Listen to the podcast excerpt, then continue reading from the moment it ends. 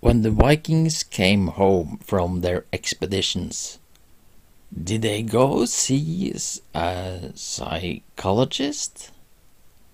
Now that's the kind of thing I wonder. You know, if we're gonna try to understand the Vikings better. Norway is building a new Viking museum, a huge one, and spending tons of money to realize this exhibition. And I'm really curious if we're gonna really show what we know about them, because uh, they live very different from us. They weren't about money, uh, fame, or property. I just they're just not into any of the things that are such a huge driving force today. You know, the Vikings were all about creating a reputation after they had died. And boy, did they succeed. I mean, it's been a thousand years now since the last one kicked the bucket, and we're still talking about them so much that we're building a huge fucking museum and we're paying for it. Now, I think if we should secure this legacy for another thousand years, we should pay for it in the same way the Vikings did. We should get in our boats, go down to Europe, and pillage, rob the French, the Brits, the Germans, and hey, just just like that, burn down everything uh, and rape them. Now, did that sound Russian? Guess what? The, the Vikings are the founders of Russian society.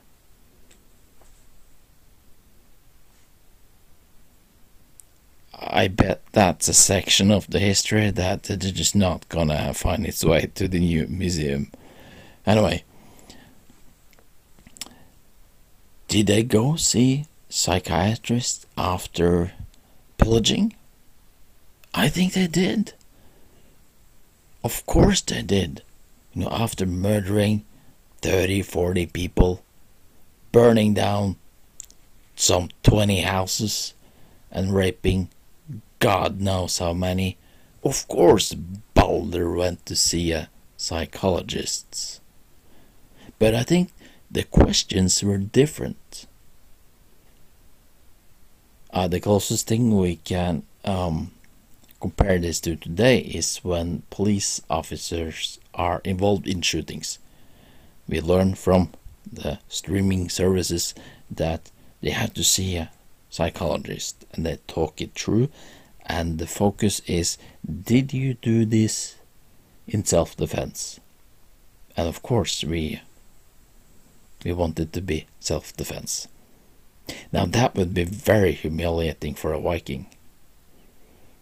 They want, they, they're looking for, did you do it in anger?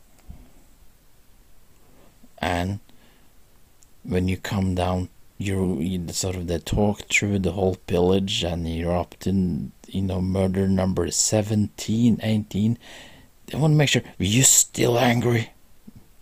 We sure it was not self-defense when you came up to 18 so they lived like very different than us.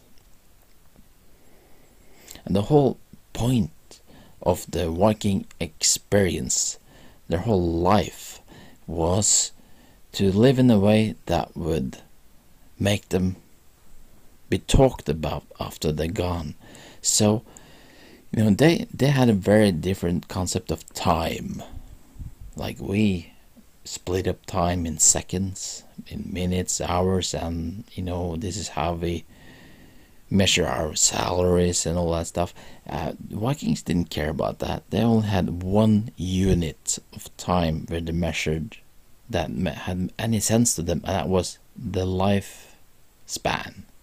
That was it.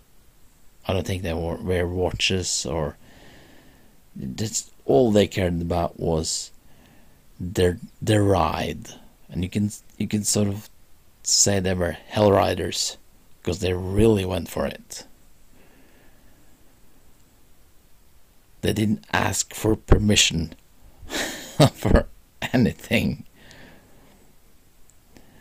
especially not their pillaging. And I don't think they were very happy about crisis staffs like today we see with terrorist acts that you know happen in our time which is by far the closest we can get to what the Vikings are up to only that, that you know today the terrorists today they are motivated by politics or religion uh, which is very different than Vikings. They were motivated by economy and sex.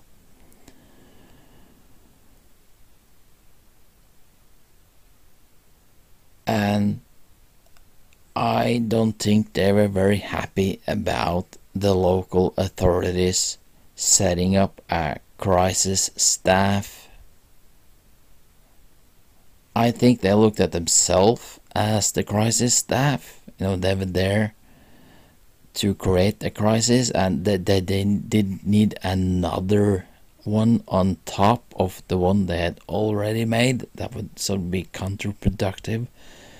You know, if you if they're going to start a healing process simultaneously, it would be harder to get people to give their belongings away so uh, you know, again, they lived very different than us. And I'm very curious if they're gonna, you know, take into account the, the new things we have learned about the Vikings since the last museum. You know, since the last time we have figured out through archaeology diggings that the women had just as much power and high status in society as men. It was not a men dominated world. It was an equal opportunity gender society. Meaning that the Vikings that traveled down Europe to pillage were also women. They were women who killed all the women and children, burned down the houses, and raped the men, took their stuff, and went home. I'm really curious if that's gonna find its way to the new museum. Somehow we're more comfortable with men doing this. so, we'll see.